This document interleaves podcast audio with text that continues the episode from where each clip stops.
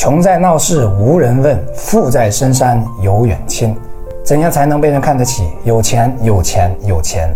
可那些当初因为你没钱就看不起你的人，在你有钱的时候，就真的会看得起你吗？这样的人值得你交吗？你是活给这些人看的吗？世上不缺有钱人，但有钱又令人尊重的，你看有几个？何况大多数人，尤其是熟人都有这个毛病，不喜欢你过得比他好。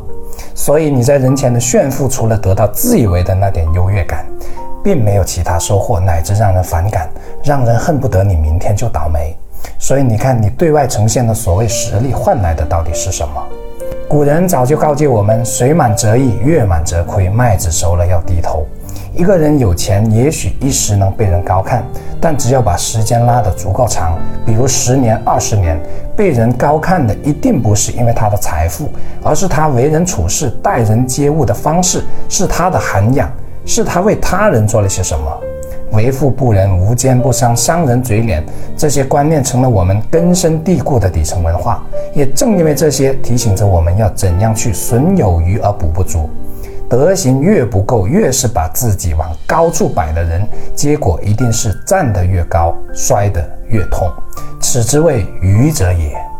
我是谢明宇，关注我，一起解惑人生。